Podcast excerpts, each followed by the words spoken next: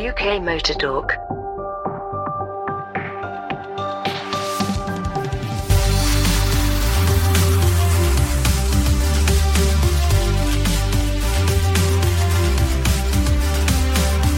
Good evening, morning, afternoon, whatever it is, and welcome along to yet another podcast. I'm Mike, and tonight with me I have Jim, hello. Hope you're keeping well. Graham, hello, and uh, hope all is well with you. And I'm Dave. Hello. and it's yet another week. I mean, all of us are sat here with slightly longer hair than we had last time. Not all of us. And what's new? Uh, well, what's new with me? I've uh, had to start staying in for uh, a couple of days as my daughter's in uh, one of many school kids that has uh, managed to contract COVID, so we're uh, self isolating for uh, for that reason. But it's um, it is what it is, I suppose. We've got some shopping on the way, and it's not all bad. I can work from home, but it's a it's a pain. But hey, we're still here, and she's uh, she's mainly healthy, which is the main thing. Well, the first thing that you said was, "Oh, I might be able to wash the car."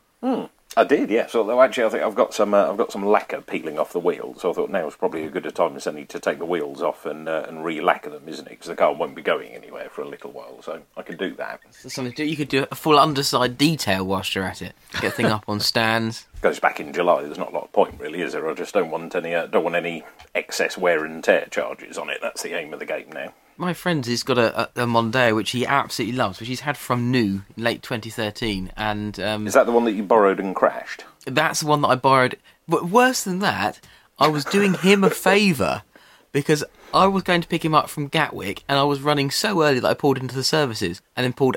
Out, it was pulling out of the services that I crashed. It's I had a sudden vehicular assisted stop.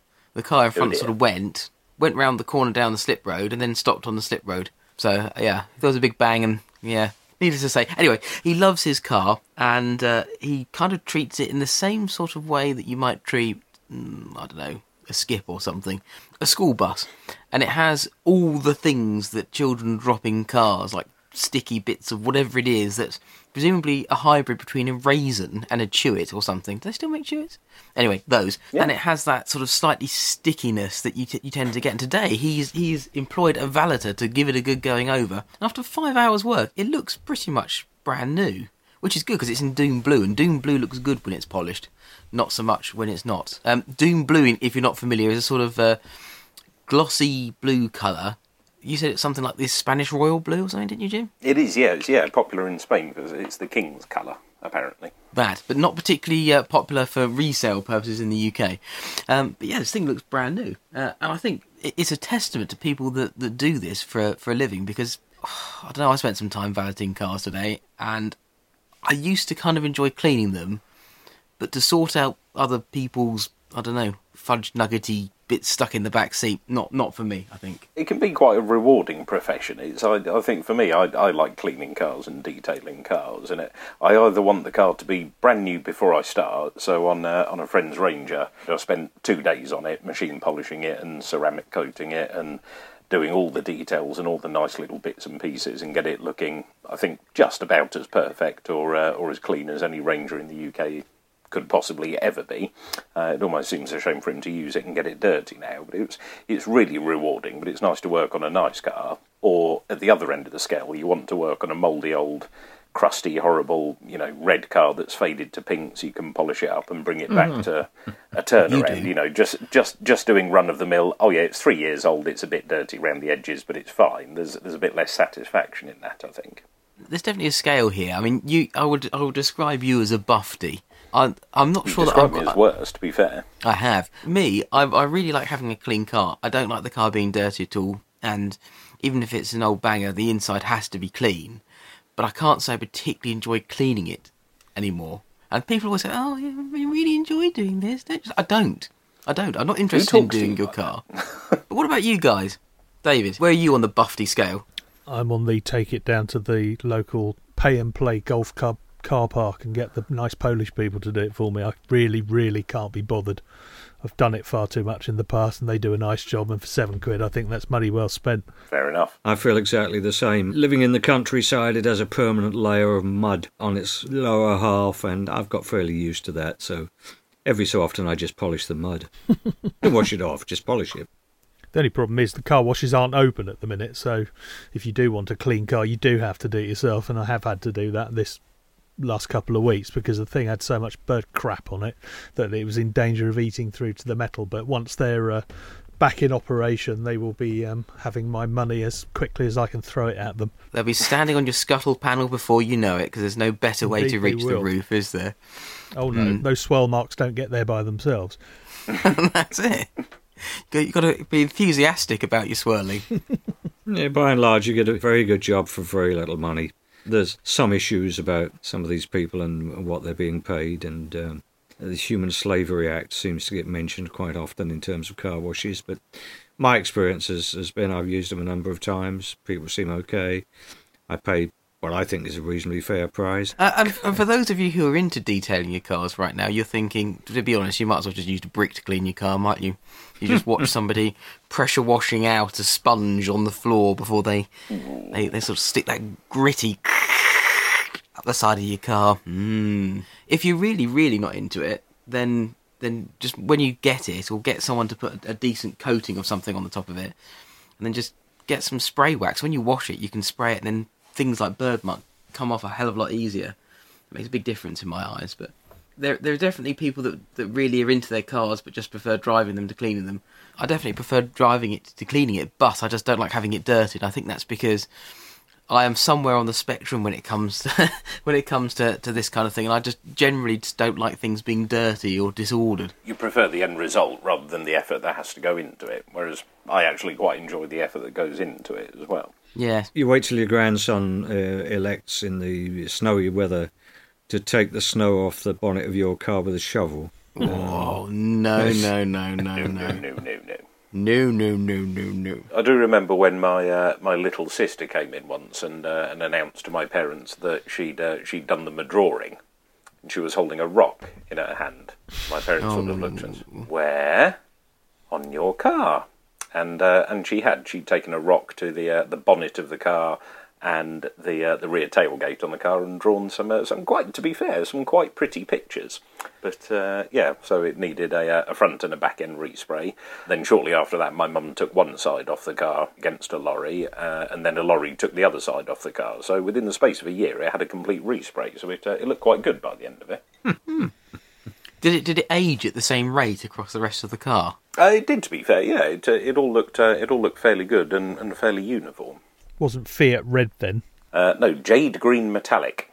And Oh, any uh, any bad. car geeks know what jade green is from or what manufacturer. I would say VW, isn't it? Spot on. Mm. There we go. Was, it, was that a nugget of automotive information that Graham and David didn't instantly have? I reckon Dave's just being kind. No, no, Yeah. Da- David's indulging you. no. I was just thinking back to the Fiat red that uh, basically within three years is pink. No matter what you do with it, you can put as much wax coating or ceramic on as you like. It's going to go pink, regardless of whether it's metal, plastic, rubber, whatever. It's you've got a pink car at the end of your tenure. Didn't most British Leyland cars do exactly the same thing? Ford Radiant Pink was like that. A friend of mine had a Cinquecento in uh, in that red colour, and it was uh, it was opposite. It had gone quite pink, so I thought I, I can polish that up. I'll uh, I'll get that looking red again. And um, I'd gone round it and polished it a few times, and it came up a really, really, really nice Pink. red colour. and uh, and then I thought, oh, I'll I'll pop. Um, I think I had some Autoglym. Um, it was almost like a solvent base, probably a, a precursor to ceramic coating. Uh, this stuff that you put over the top of it, and and as I put it on, it just removed all of the polish and all, and it just turned it pink again.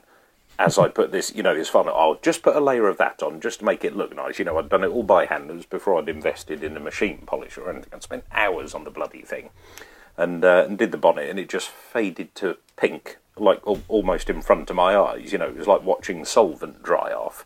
And uh, so I had to do the bonnet again, and then just left it at that and called it a day. Pick your battles. It's always a bit like the old T-Cut where you end up T-Cutting the car and more of the paint comes off on the cloth then ends up looking shiny on the car.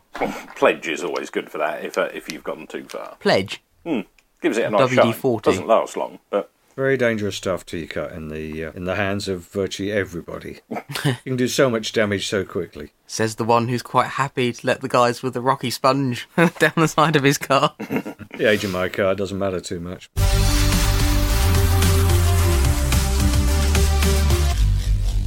shall we slide smoothly from uh, clean cars into dirty cars? Because we've uh, we've had a bit of extreme E news this week, haven't we? Yes. We had a bit of Extreme E in Top Gear as well, actually, if you guys saw it. Not sure. It looks like an absolute hoot. That did look brilliant, and although to be fair, I'd, I'd have, much as I'm a petrol head, if uh, if you turned up to uh, to that filming day and somebody said, right, you can have a go in the car or the jetpack, I think I'd probably have a go in the jetpack. To be fair, because that that looked quite cool. So I have problems staying the right way up on my feet. So I'm, I'm pretty sure attached to a jetpack and in the air, that's going to be a big problem. So I just Well, power myself probably into had the floor. gyroscopes and, and bits and pieces like that that would have helped you with it. I'm sure. I think I need a lot of help. I need a gyroscope just standing up. This is a problem. I, I think it looks great. And there, there's some big names in Extreme, aren't there? It looks superb, and obviously we've uh, we've spoken about it a bit before. But I think for uh, for the series to get a mention on a program like Top Gear, who's uh, I would think the the viewing figures and the popularity seem to be climbing back up again. But it was uh, no, it was good to uh, to see it getting that kind of exposure, and it's uh, it looks like it will be a riot, even if the stages will be a little bit short at ten odd miles. It does only, well, I say it, they only run as long as a, a Tamiya car does, though, don't they? You can run them for 20 minutes or something. Yeah, but ev- everyone had hours of fun with those, and the and the runtime never put you off, and it never dampened your enthusiasm for it, did it? It just you bought more batteries and charged them up, and when it was charged up, you went out again, didn't you? Could they not take a leaf from the old um, Formula E races where they sort of swapped cars halfway through? Surely, if the if the cars aren't capable of doing anything longer than about twenty, but then again, I suppose perhaps they're going to do an awful lot in their twenty minutes off road. So, you know, it's going to be all action, all bouncing around, all going all over the place. So, that would lead me to think that twenty minutes is probably the the sweet spot for it. this is long enough to a stage, isn't it? Yeah, I think well, if you're bouncing around and having lots of fun and getting messy, yeah, twenty minutes is probably most people's limit. To be fair, isn't it? I was intrigued when Volkswagen bought the was it the ID.R to uh, Goodwood, and you know, it was a neat, compact, and very competitive car that took three Arctics to keep it running. One of the Arctics was just purely a charger. No wonder it went up Pikes Peak so bloody fast. Was it a diesel generator by any chance? Uh, yes, I bet it had a very big silencer on it. This is part of the whole thing. Supposedly, it's designed to you know, draw attention to to parts of the world that have been damaged by climate change and everything else, and so the Yeah, they have hydrogen powered charging stations and all that kind of jazz, which is good because they're going to need to be charging quite a bit. worthwhile aims. I think they said the uh, the aim of the series was to be carbon negative, wasn't it? Never mind carbon neutral. It was to just purely by existing, the entire sport removes carbon dioxide from the atmosphere. So that's uh, that can only be a good thing, surely. And there's some big names behind it, aren't there? Apart from Katie off of Katie's Amazing Machines, well, it's Jensen Button's in there. Carlos Sainz is in there, isn't he? Lewis Hamilton in there as a team owner, anyway. Nico Yeah, Rosberg so- was a team owner as well, yeah, and and I think they both claimed they didn't know anything about the other one entering as well. Whether you quite believe that or not, I'm not too sure, but hopefully we see a, a bit of a rekindling of that rivalry because that was quite a needly rivalry, so that was uh, that was entertaining to watch. It should draw in a, a decent a decent crowd. You'd think. I say crowd. I mean crowd online these days. Really, let's face it. Well, talking of that, I noticed just today actually ITV have been signed up here in the UK. Uh, other TV stations are available, but not if you want to watch this. Although apparently Sky Sports is also mentioned, as is the BBC. So I think it's probably worth worth keeping an eye on. I think ITV's partnership does look like it's fairly fairly comprehensive, so we should get to see something of it without having to pay the the channel formerly owned by Mr Murdoch for the privilege. It, looks like you might actually get a proper chance to see it because the, I think the problem with a lot of the motorsport on ITV is it gets buried and tucked out the way, doesn't it? Down on ITV4, and I, I don't think it necessarily gets a mainstream audience. So who knows? I quite like ITV4 because on uh, on Touring Car Sunday you just turn it on at nine o'clock in the morning and it's just coverage of whatever's going on on the track. So it's it's one of those channels you can just turn it on and leave it on for about twelve hours and watch it all day. Yeah, suppose so. I remember having a long conversation with a, a lawyer who'd uh, just left the BBC to go to ITV4, and he was assured. This was some years ago, but he was assuring me that the uh, desire behind setting up of ITV4 was to make it a major motorsport channel, so that most motorsport fans would choose that as their preferred channel. I don't think it's quite worked out that way, but it does do some very good motorsport. I couldn't tell you what's on ITV4 apart from motorsport though. The Sweeney, the Sweeney? professionals. I don't think there is anything on apart from motorsport. It's, it's repeats. Ah. Yeah, it's repeats and British touring cars, isn't it? Speaking of, uh, of British touring cars, so moving on from Extreme E, we've had uh, quite a bit of touring car news over the last couple of weeks as well, haven't we? The end of quite a few eras, it, it would appear. There's uh, there's no Dan Cammish this year, is there? Which is um, a bit of a shock and uh, and quite unfortunate, really. Well, very unfortunate. He's hardly retiring age. Was it a sponsorship lack of money issue? Was it, or I mean, he's uh, he's been out and about in a uh, in a Porsche over the last week or so, so he's not uh, he's not stopping racing full stop by any stretch of the imagination. But just no more touring cars. I mean, was it was it connected because there's no um, uh, relationship anymore between Honda, Halfords, Yuasa, Team Dynamics, etc. They've uh, they've all parted ways as well, haven't they? Yes, they, that certainly seems to be the case, and one wonders where some of this sponsorship money is sort of going because some UK, certainly some of the national motorsports, seem to be starved of funds for 2021. Are the viewing figures not good enough to justify the investment of the money that's been going in there? Touring cars is a good example of that. There's been a lot of money going in there. Now there ain't. I think a lot of businesses are, watching their investments at the moment, aren't they? Really, when it comes to, to to sponsoring an event or a sport or a team or what have you, is it going to get in front of enough eyes? Are you going to get enough exposure? Probably not at the moment. I would say. I think a lot of people are.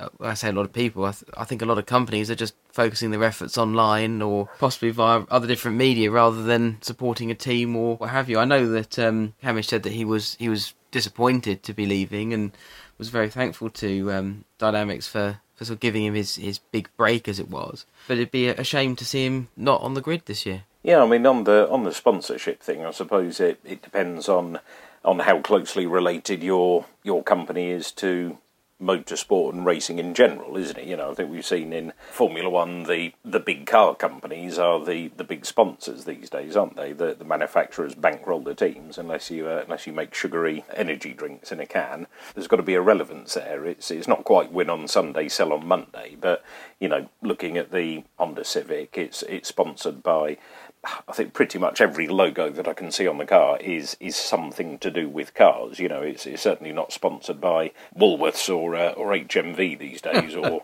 MTV from back in the day, or fag packets. You know, I know that's uh, that's been banned, but you know, you a cigarette company didn't sponsor motorsport because it helped improve its product or it was tied to its product, did it? It was just uh, it was just good exposure. Does having the Halfords name on the side of a touring car does that enhance Halford's reputation as as knowing what they're doing when it comes to cars? Yes, it it certainly does. I'm sure it does. Whether Marlboro are any good at cars or not has has no bearing on whether you choose to smoke them or not. Cars or cigarettes? Well, both. It's uh, it's probably quite an easy decision for a big company, isn't it? They they look at their bottom line and oh, we're in the red or we're not making as much money as we need to this year. So where can we save 10, 20, 30, 50, 100? I mean, British touring cars, what does it cost to go racing there for a year? A lot. Million pounds, A lot of money. something like that. Very easily, you can spend uh, you can spend a huge amount of money, and um, yeah, if you can't see a direct increase in sales for it, then uh, you'll swiftly knock it on the head. And Gordon Shedden back in then as a result. It'd be interesting to see whether they uh, they tell him to lay off on the sort of argy bargy a bit in order to save money on replacing panels and bits and pieces. Because that was the thing that I always have loved about BTCC. You know, there is no quarter given. You know, any any anyone can go anywhere, do anything, drive into anyone. There'll be lots of sort of waving of fists and middle fingers at each other, but by the end of it, it's all okay. Right, I'll see you in a half an hour. We'll do it all again. You know that that was always the lovely thing about BTCC. And if um, if they are looking at sort of pulling the belt in a couple of notches, I wonder if they're all just going to be studiously avoiding each other now. That might be the idea, but then uh, yeah, they, they have some good scraps on track, and then uh, maybe the odd scrap in the pit lane afterwards as well. But Oh, yes. then generally they're all uh, they're always friends after it. But uh, just to uh, to finish off on touring cars, I think uh, our good friend Murray summed it up best, didn't he? When uh, when scrapping away, I'm going for first, said Cleland, and I think that's, uh, that's still one of my one of my all time favourite bits of commentary. That was so quick, wasn't it? If you've not seen that, Google it. Any series that gives us that bit of commentary has got to be worth watching. It's rather like Murray commenting on uh, Barry Sheene when he overtook, I think, Mick Doohan, I think it was, uh, with a two-fingered salute, and Murray's comment was uh, was something like, "Oh, he's he's waving him past."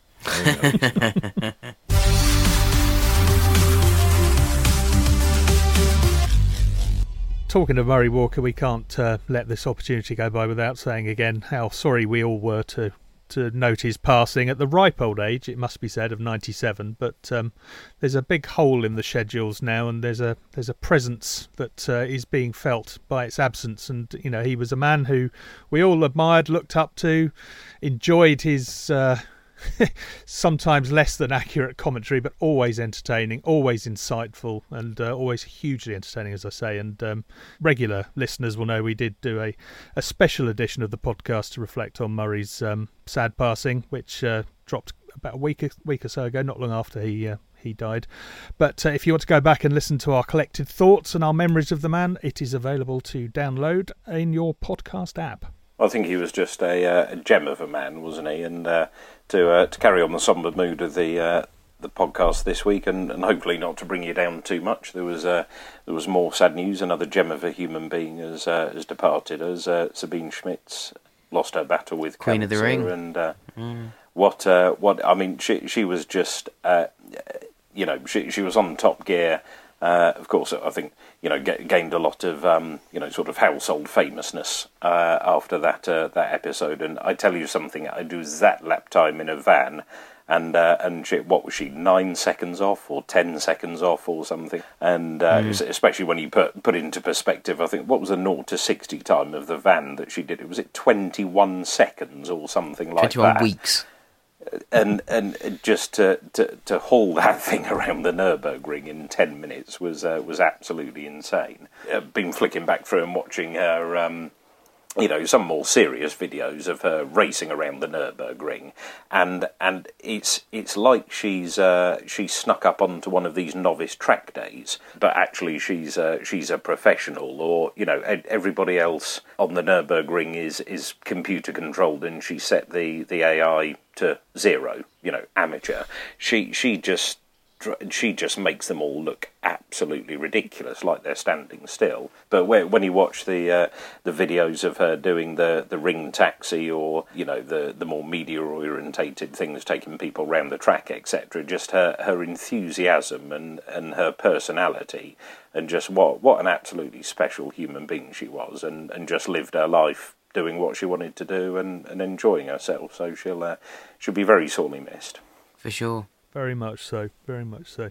It's very good value on Top Gear. Very good value on Top Gear. She, I think there was uh, an episode where I, I, I think I'm right in saying that she ended up presenting or at least being part of the German version because when they did the sort of driving Yeah, one yeah. car on top of another one uh, sort of international thing with them and the Aussies yeah she was she was on very good form there as well as I remember that's another one to go back and try and find on YouTube or or any episode of Dave that may be passing at any point in the next two weeks I should imagine Yeah, it'll probably be on quite a bit, won't it? Any chance to see her performing on the on the the, the old Nurburgring, the Nordschleife? She's just staggering. Just made everybody else look like children. You know, it's just there's no there's no competition, no competition uh, against serious heavyweight professional drivers who thought they uh, they were masters of their craft, and she just blew past so many people. Just to highlight Sabine's talent on the uh, on the Nurburgring, if uh, if you have access to it, I think it's uh, it's floating around on YouTube as well. Have a look at the video where Martin Brundle gets his Nurburgring license, because you know if you want to go motor racing in uh, in this country or internationally or in uh, higher up series or in Formula One, you know there's a series of tests you have to do. There's a series of, you know, there's a level of experience you need and things like that. But the, the Nürburgring racing license is, is another thing all in and of itself. It's, you know, you can be a, a multiple, you know, Grand Prix podium stander. You can have won Le Mans a couple of times. But Martin Brundle still had to go and, and do his Nürburgring driving test, so to speak. And during watching that programme, you know, it was it, it really highlighted what a uh, what a challenge the Nürburgring is. You know, even to somebody like Brundle, who's driven, you know, Le Mans cars at 240 odd miles an hour in the middle of the night in the hacking rain. And, uh, and got on with it. He he said the Nürburgring was just another another challenge altogether, which I think just further highlights Sabine's talents behind the wheel. And of course, one of Brundle's Le Mans teammates, Johnny Dumfries, we've uh, we've lost him as well this week, haven't we? It's not been great 2021, has it? Let's be honest. No, 20, 20, 2021 sucks. To be fair, it's uh, it's just picking up where 2020 left off, really, isn't it? Johnny Dumfries was uh, just 62, which is no age at all to uh, to pass on. But he had his albeit brief spell in Formula One. Certainly, his uh, 1988 Le Mans win was was the highlight of his career. But he was a very, very good racer, a very competent racer. Everybody speaks very highly of him and uh, speaks very well of him. Very likable man, apparently. Yeah, and you mentioned Senna there. Uh, he was a contemporary, obviously, of Johnny Dumfries.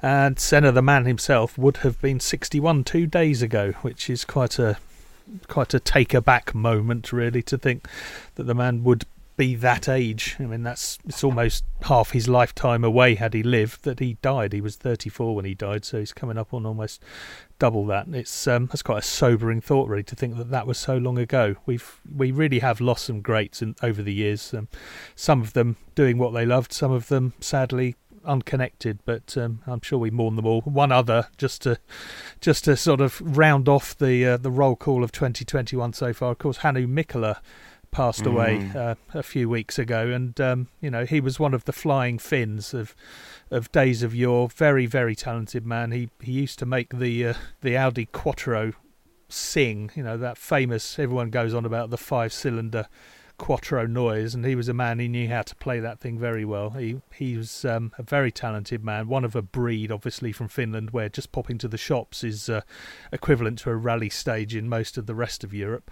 And um, again, I think we, um, we we we don't touch on the rallying quite so much. It might do us do us well to look back on his life and those of uh, some of the fortunately still around drivers as we go through the year. You know, perhaps with a view to looking back on his life and career, and uh, we could expand that perhaps. Mm, I think maybe a quattro sing and an escort dance. Really, I think true Yes. of him. There's just some absolutely incredible, incredible driving. And we've said it before. You know, rally drivers they're a, they're a different breed, sort of superhuman in their in their reflexes and reactions. And it's a joy to be able to watch someone pedal a car through a stage in the way that they do. I'd be quite fascinated to see actually rally drivers versus circuit racers on, on maybe somewhere like the Nürburgring, because we've all seen the video of when Colin McRae and Martin Brundle swap cars for the day. Yes. Uh, I think what's telling about that footage is I don't think you see anything at all of Martin Brundle driving a rally car because I think he just summed it up by saying I was absolutely nowhere and that was just embarrassing to watch. Let's let's have a look at Colin in the Formula One car,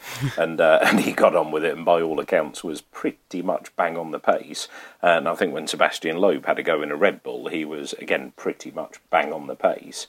Yeah, Um, indeed. and the uh, the rallying, I think the is it's that art of, of chucking the car into the corner and it's it's blind, it's dark, it's foggy, it's whatever, and you're not not quite a hundred percent certain of what's on the other side of the corner or what's on the other side of the uh, the brow of the hill. I think that's the the bit that really gets people.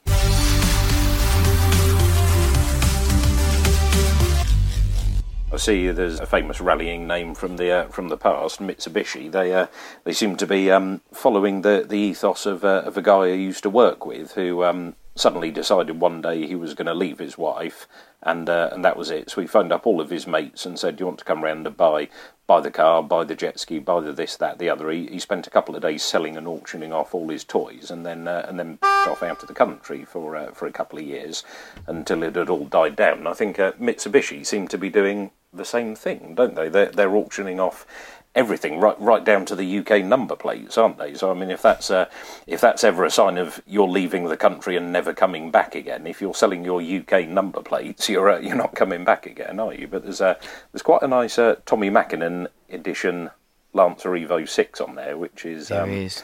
al- Always a car I've uh, I've lusted after. I think that's the first lot actually, and that's that's probably the only lot you need to be fair out of it all. I'm quite sad about this because I don't think Mitsubishi make fantastic cars. I'm going to throw this throw this out there now. I think that their normal range of cars were okay, and I think that's part of the problem. They were they were okay cars, but the fast ones, the fast ones were interesting and exciting. the fast ones gave you that that aspiration. You know, when I when It I did. passed my test and was looking around for a car to buy, you know, do I do I borrow the parents' car or do I buy my own or whatever else you do? You know, one of the cars I looked at was a Mitsubishi Colt.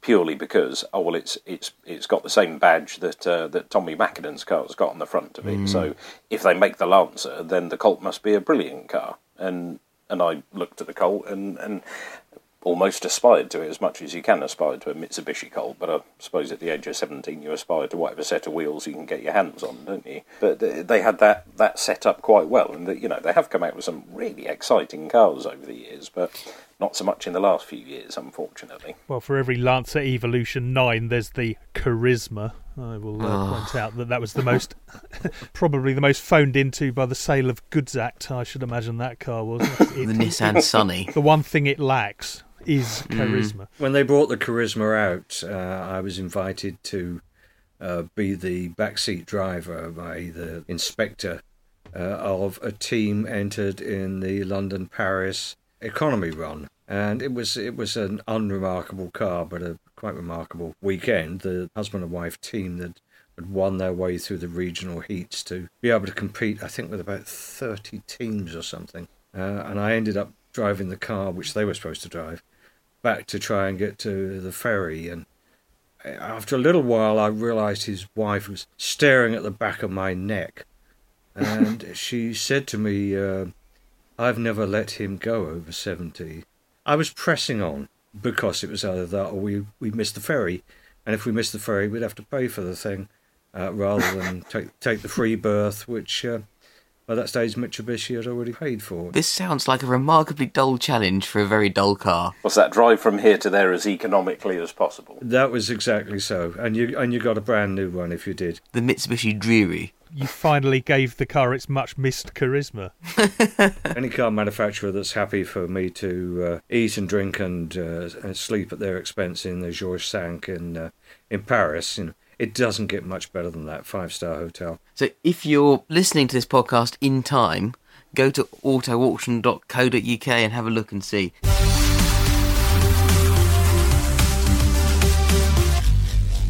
I think that you're always either a Evo fan or a Scooby fan, and for me, I was always an Evo fan. And I think partly because it was the first proper car I had on Gran Turismo 2, and I spent all the money on it. It was yellow, yeah, th- yeah, Gran Turismo's definitely got a lot to answer for, but I, definitely does. I kind of liked, I did kind of like both. To be fair, I mean, with with a slight preference to uh, to an Impreza. Um, mm. You know, I, I, used to work at a Subaru dealership, and uh, and I was always a Colin McRae fan rather than a uh, Tommi Mäkinen fan. But if uh, if uh, if I won a few hit a few numbers on the lottery, then uh, I think to be fair, I would have a, a Lancer Tommi Mäkinen edition and an Impreza P1 sat mm. in the mm. corner of the barn. That would uh, that would be quite nice. I'd like to have those parked next to each other. I don't think I could turn down a P1. I have to say, I think that that's a, a beautiful car. But then Subaru, I would say, are an endangered species in themselves, aren't they? You think about how many cars they're selling across Europe. If it's a thousand cars, it's just yeah, it's not. There's not enough there to, to keep them in the UK, and I, I think potentially they could disappear too. As much as Mitsubishi have said the uh, the UK is not really worth it, we're gonna we're going to retreat to Europe, yeah, I think Subaru are probably in danger of, of pulling out of Europe and the UK and, and well, the entire Western world, really. I don't, I don't know how successful Subaru are in America, but I, I could see them just retreating back to uh, Japan and Asia and, and focusing on there, really. But they don't uh, they don't have Colin hooning their cars around, and they're not plastered in tobacco advertising. So the uh, the fizz has kind of gone out of them a little bit, hasn't it? Well, that, that's the thing, isn't it? It's like it's, they've taken away the emperor's new clothes. It's underneath. It's is that it? You know, all they're making is. I mean, they're four by fours. That was the other thing. Mitsubishi were fantastic. You know, the Shogun or Pajero in other parts of the world, which is renamed for reasons that you will have to look up because we're a family podcast. that was a fantastic car, the Shogun. I got to drive one of the one of the more recent ones, and whilst it it was quite the antithesis of the other four wheel drive vehicles that they were making that would get you pulse racing, this thing had the feeling that it would basically go and keep going until it ran out of fuel or it reached a one in one gradient that it really just couldn't climb. It was invincible feeling. It was it was everything. You can see why people buy these, and with um, respect to our Land Rover owning chums, you can see why people bought them over Land Rover every day of the week because mm. because they worked and they would keep working. Subarus, for a, uh, a, good chunk of the population, are, uh, are, much the same. You know, aside from the the exciting Imprezas and, and legacy Spec Bs, you know, a, a legacy is an estate car is uh, is a workhorse. And uh, and at my old place, we had a, a lady brought a car, and I think because a, a headlight bulb had gone out. So we so we looked at it oh here's one of ours. Oh we we haven't seen you for a while. You know where where do where do you get it serviced? You know why don't you bring it back to us for service if you don't mind me asking? Service? Yes. Well, when you bring it every year and we do you know an oil and filter change. What's that then? well, what I just said, you know, you bring it in, we change the engine oil, we change the filter, we, we give the car a once over, make sure everything's okay, you know, replace anything that needs replacing. Oh. Oh, I don't know anything about that. When was the last time you had the car serviced? Well, I've never had it serviced. I bought It's- it from you, you idiot. It it's eleven years old. Yes, yes, it's been great. Never let me down. Yeah, right, okay, and buy these and, and it- and it was eleven years old, and it had done something like ninety thousand miles on the original everything. And it proves that servicing is a con. De- definitely appeared on, on a used car sales lot somewhere as sadly the previous owner lost the service history, but has only Yeah, been maintained at a Subaru dealership. One careful lady owner, exactly, yes. Maintained regardless of cost. You know, I have it serviced every ten years, whether it needs it or not.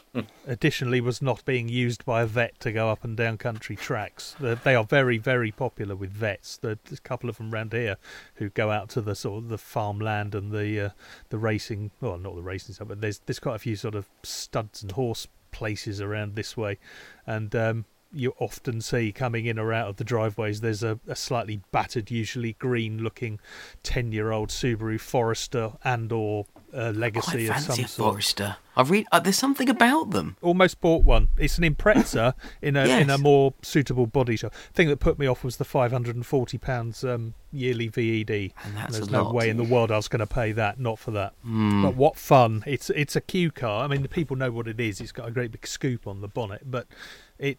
It does blend in. The original ones really, really did sort of blend in. If you could find another way of ram inducting the engine air into the intercooler on the top by getting rid of the uh, the big giveaway on the bonnet, then that would make it even more of a sleeper, I think. Front mount intercooler somewhere. Yeah, I think the the legacy Spec B was uh, was always like that. If you if you needed a way of transporting five people and a couple of bales of hay from here to anywhere in the country quicker than pretty much anything else on the road, then uh, the legacy Spec B was was the car for you. The uh, the only downside to it was the fuel economy because I, I took a, a legacy.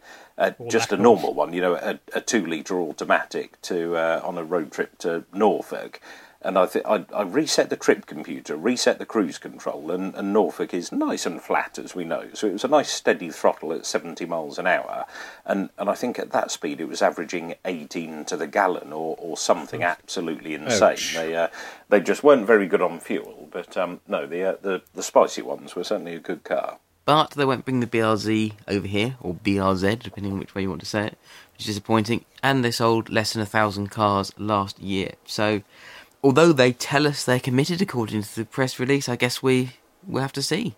It'd be a shame to lose them as well, I think. Thousand cars a year is quite a reasonable number when you think that Lancia pulled out when they had, I think, seven cars they sold in their last year. Well, seven's not good. I, th- I think if you were a car dealership and you sold seven cars in a year, you'd be in trouble, let alone a manufacturer, wouldn't you?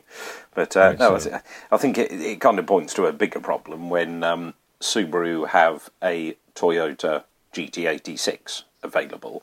You know, it's exactly the same car, yet they, they don't manage to sell too many of them, and the, the GT86 has been quite successful for Toyota, hasn't it? So I think it, it probably points to a bigger issue with um, the size of the dealer network. You know, I, the nearest Subaru dealership to us is is what an hour, an hour and a bit's drive away, and then beyond that, you're you're a good couple of hours beyond that, aren't you? You know, if if the dealer network's not there to, to sell them and support them and sell them to local people, then uh, then you tend not to sell too many, unfortunately.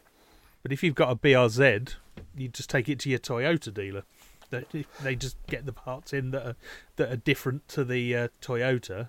Ninety-eight percent of the car's going to be the same underneath, apart from the badges. Well, exactly. But people don't think like that. The 3000 GTO, which was, uh, I think, early 90s. I know there's a very, very fine one of those in Lewes, uh, which I often see parked up, and it's it's that was a spectacular supercar in its day and very affordable and incredibly quick because I think it was, I remember rightly, three litre twin turbo.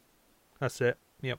we've got one of those down the down the road from us. It's a Japanese import, as quite a lot of them tend to be, hmm. as are sort of about eighty percent of all that era Supras as well. But hmm. yeah, astonishing thing. I think it was sold in the states as a was it a Dodge or something? I can't remember. They um they sold an American version of it. That much I do know. I'll I'll do my homework and look it up. Hmm. Again, the uh, the GTO was uh, was one of those cars that, that kind of got famous because of Gran Turismo, wasn't it? Because it was quite affordable as an entry level car, and then you could just whack a silly turbo on it and get it up to about 900 brake horsepower and win a load of races and build up some cash and buy other things. But you tended to fall in love with that car because you drove it so often. I'm trying to think what else it was in now. Was it in Need for Speed Underground? I can't remember. Juiced, maybe. Who knows? But it was all that sort of era of racing and modification games, wasn't it? The more your car was buried up, the more points you got, all that kind of stuff. It was one of those cars that um, benefited to its detriment, but from having the pop-up headlights removed in a facelift, which probably coincided with pedestrian safety or yeah, something like that. But um, it it's an ugly-looking thing with the normal headlights on. The um, which it got later in its life. It was a Dodge Stealth. There you go, Dodge Stealth. I was right. Very stealthy in that nobody really knew it existed by the sounds of it. But Completely pop-up, under the uh, radar. pop-up headlights, it's it's just a simple fact that pop-up headlights make any car better, don't they? That's, Yes. That's just irrefutable. Yes. Absolutely. The MX5 lost a fair bit of its character, certainly in looks, when it was Yes. um, version 2'd and it lost its pop up headlights. The pop up headlights made it so cute. And uh, if you want to see evidence of that, just watch uh, the original Cars Pixar film. You'll see what I mean. I always like pop-up headlights because I had them on the uh, on the MR2, and you could wire up. Uh, I bought a kit, so you could wire up a sleepy eyes. You could have the pop-up lights up ever so slightly, so it just like the car, looked like the car was literally sleepy. But you could also wire in the the two motors independently. And what I used to like doing was flicking the switch, and uh, when somebody let you through a gap, I'd flick both the headlights on, and then as I went through, just turn off the left-hand motor, so the car winked at them as he went past. And the the look on their faces when you went there, it just made people smile. And uh, and any car that can do that is certainly a good thing. David, you mentioned uh, Dodge. I saw in a local Sainsbury's car park, bizarrely, uh, over the weekend, a brand new Dodge Charger, which was running a 393 V8. Now, you were talking about low petrol consumption. He just blipped it to get out of the car park, and that was probably three gallon of fuel just getting out of the car park.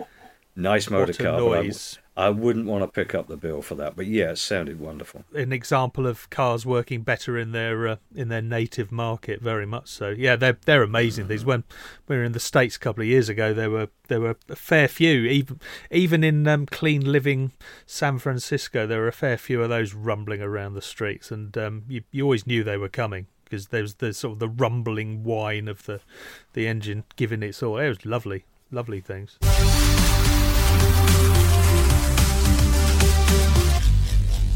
Going purely on sound alone, I think one of the highlights of this week was a video that came my way of a Ferrari 250 GTO, which had just been rebuilt, and they took it out on a test run out of London and down the M4. But just the sound of the uh, 250 GTO going up, up and down through the box, just absolutely chilling. You know, just brought the hairs up on the back of your neck straight away. A glorious sound. I think this particular one they valued at $50 million. Cool. It's a musical instrument, though, isn't it? So uh, you get two things. that You get a nice car and a musical instrument. So a piece of art and a piece of music. Exactly so. Yeah, it's triple purpose Value for at money. that stage, isn't it? Yeah, very good value. And and a, a, an even more reliable uh, wealth generator than Bitcoin. You know, there's 37 of them. It ain't never going to go down in value. If there's other content creators out there filming Ferrari GTOs, I think we need to crack on with our plan for a Patreon, don't we?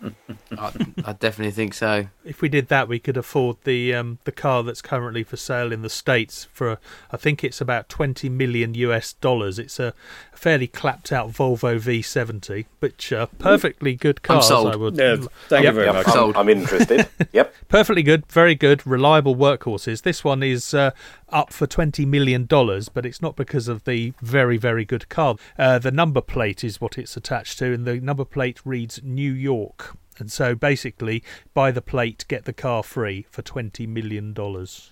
Doesn't Maybe if my name was New. York, I'd be tempted. Yeah. Um, It, it's quite a cool vanity plate, really, but not twenty million dollars worth. In America, I thought you you kept your plate, so your your plate was yours no matter what car you own. So you swapped your plate from car to car. Is that right? No, I think when you re-register it, if you register it in another state, you basically get a, a new name, new number, new tag, everything. As far as I understand, okay. could be But wrong. It doesn't been work in the same way that it does over here, does it? Because the, the US vanity plates aren't anything like as crazy in terms of how much they cost. Um, unless they say New York on them. unless they say New York on them. Yeah. I, I I want to spin back to some noise, and this is a video which we will also chuck up on the website. There's no point in me just saying this on the podcast because you need to listen to it. But this is the um, BRM engine that's just been rebuilt, and they fired it up in a barn. There's a lovely bit of cinematography, and then just pure noise and fire. And this is a uh, a V16 1.5 liter F1 engine, and God, does it sound good! Does that sound good? It, it is a stunning sound if it's possible to hear such a thing. So, um, once you finish listening to us, go on to, to the website, go to UK Motor Talk, and listen to this. And in fact, we'll we'll chuck it up all over the, the socials as well because you need to hear it, and everyone should hear it because it's a gift to the world. Well, apparently they are going to build three of them, uh, exact recreations, Hall and Hall. And uh, in period, the things were just so unreliable. Even when they appeared, they were sort of past their, their time. They appeared really as front wheel drive vehicles at the point where everybody else was going uh, to stick the engines in the in the back. But apparently, that one I, I saw that in I think '98 or '99 at Goodwood with Froilan Gonzalez, who took it then to the Silverstone Classic the following weekend and launched that engine. So they've had to rebuild that engine from scratch. And Hall and Hall, who um, you know, if you, if you entrust a vehicle to Hall and Hall, it's spot on, exactly right. Uh, when Audi discovered the um, uh, Auto Union that had been uh, buried in a barn in East Germany for many many years, who did they entrust with the complete rebuild of that? And that's one of only I think three in the world. Uh, Hall and Hall, they did a superb job on it. Is there any way we could perhaps uh, encourage Formula One engineers today to try and make their what to me sound like Dyson Hoovers sound a bit more like a BRM v, uh, V16 or I can't remember the actual pattern. Is it an H16? Am I am I dreaming that? But That was basically wasn't that the Vanwall? They- that was the van tr- wall. Sorry, They did an I'm H mixing them up. sixteen. That never worked either. No, no, there's something about that, really, isn't it? Oh wait, no, just to sort of to pick up my point. If there's some way that they could maybe either artificially or through engineering make the modern crop of Formula One cars sound more like those of yesteryear, and I'm thinking in terms of the the amazing noise that the BRM makes, then uh, I'd I'd be all for that, and I'd probably watch more Formula One to be honest. Yeah, there's there's something about the the fact that uh, how long is the video? It's only about 15 seconds, isn't it? Something like that. It's not long. And- yeah. and it's an engine firing up, and you watch it again and again and again and again, just to listen to it and, and just feel it. And there's there is something clearly missing from Formula One these days in terms of noise. It just doesn't, you know, uh, it it should almost terrify you the noise that it makes. But you know, ca- can you imagine Ford releasing a video, you know, firing up the new Mustang Mach E for the first time? Click. Electric cars kind of make the noise if you if you close one nostril and then hum. What's that noise? That's the aircon compressor. And you know when when the car's fired up and the noisiest thing that's rumbling away is the aircon compressor, it's uh, it's not quite the same. Why is it? We we are missing something. We definitely are. I was reading somewhere this week that Bernie Ecclestone was saying in his um, completely unguarded and I don't care who I offend or what I say in one of his many rants he was having was that Formula One should go back to V10 engines and uh, never mind all this energy recovery. Then uh, people would watch again, and I have to say he he makes a good point on that level, if He's nothing probably else. right Most- on that on that level. Yeah. Most of the rest of what he says these days are the rantings of a lunatic, but I would agree with that one. But it, he has enough money that it kind of doesn't matter. You know, he's he, he can make whatever really pops into his head a reality because he has the money for it. So it it actually doesn't matter what he says at this point, does it? Let him back, Liberty Media. Let him back. He also reputedly has the finest collection of uh, Ferrari Formula One cars, Doesn't surprise me. all carefully hidden away. There, better than the than the, the factory has apparently. Yeah, that, that doesn't surprise me. That's probably an end of the season. So we've got all that, got all the cars lined up in Parc Ferme. One for the teams, one for me, one for you, two for me, one for you, all of the rest for me. Goodbye. That's it. Somewhere in a big hangar around Biggin Hill, I should imagine. Quite a lot of those. Huh? Not that I'm telling anyone to go and find them. I believe that is the case. That's that certainly is the rumor.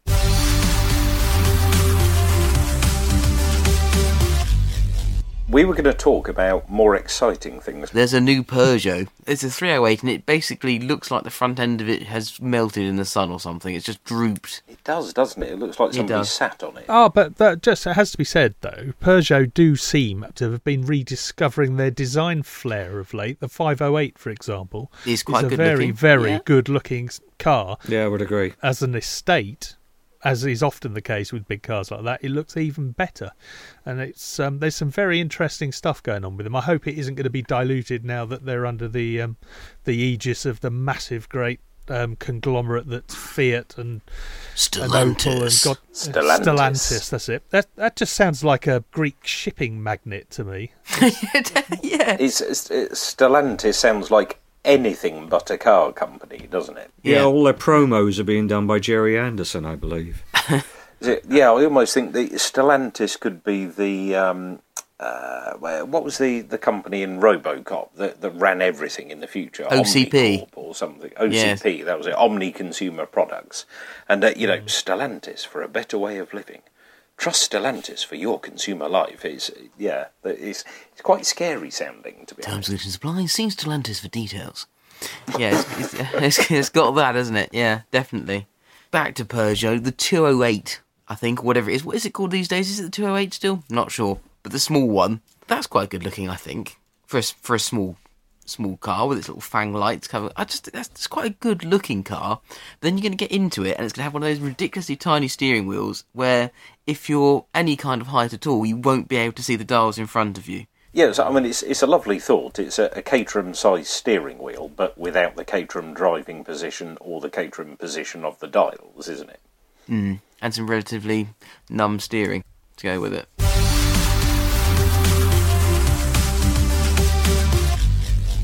Gordon Murray's um, eagerly awaited T50, the the son of McLaren F1, with its big fan on the back and the three abreast seating and all the other things we've come to expect from the uh, engineer of choice, who uh, we all love and respect. A man for whom compromise is uh, not in his dictionary.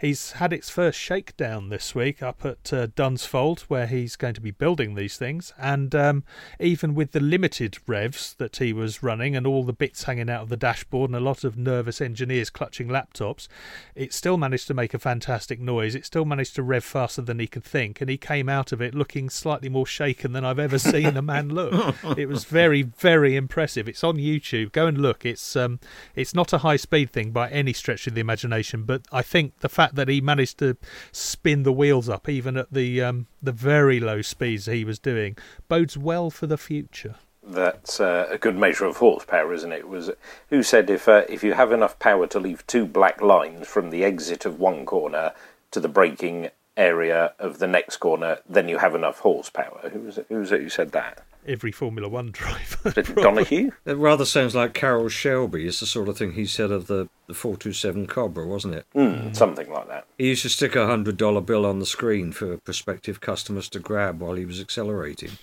If they could, if if they could reach it, they got the hundred dollar bill, and nobody ever did because those things just accelerated so hard. this thing's going to be on another level, isn't it? I mean, as I say, this is just the first go out of the box, and it's already doing stupid things. I think it's um, that's going to be something exciting to keep an eye on.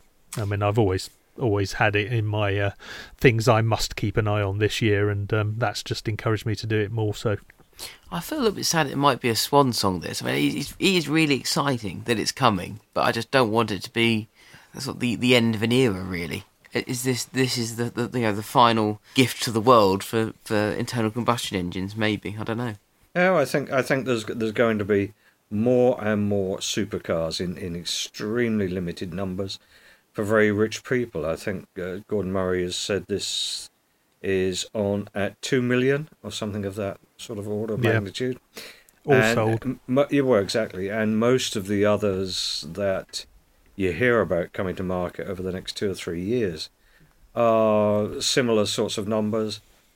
If you only make a few of them and make them at two, three, four million sterling, dollars, whatever, you're going to do very nicely. If you can, you know, it's going to be very, very low volume production for a very, very rich clientele, and that's the way it's going to be. And they will take those cars and play with them in countries who are a bit less concerned about the noise and about the fumes and about the this, that, and the other.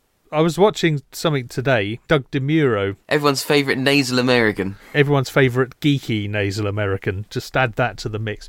But uh, he is. Uh, he couldn't drive it, but he was showing off the new uh, Koenigsegg Gemera or Gemera. I'm not sure how you're supposed to pronounce it. It's Swedish for together or doing things together because it's their first four seater, and this thing has a Oh, three cylinder petrol engine that ju- on its own does 650 horsepower, but it has electric motors to f- supply the other 1100, and it will do 0 to 60 in under two seconds. It's 1.9. So That's that mad. thing's going to be interesting. So you know, yes, we be. say goodbye to the uh, internal combustion engine, but if you can get acceleration like that, then you know it might be a fair trade-off. So it's time for us to finish. Don't forget to check out our website at ukmotortalk.co.uk, our socials on Facebook, Instagram, and Twitter. We're at UK Motor Talk. So from me, Mike, goodbye. From me, Jim, it's goodbye. Look after yourself. From me, Graham, it's goodbye and good night and good day. And from me, Dave, it's goodbye, good night, hello, good morning, wherever you are. Uh, who knows where you are in the world, but take care. That's it. Good night.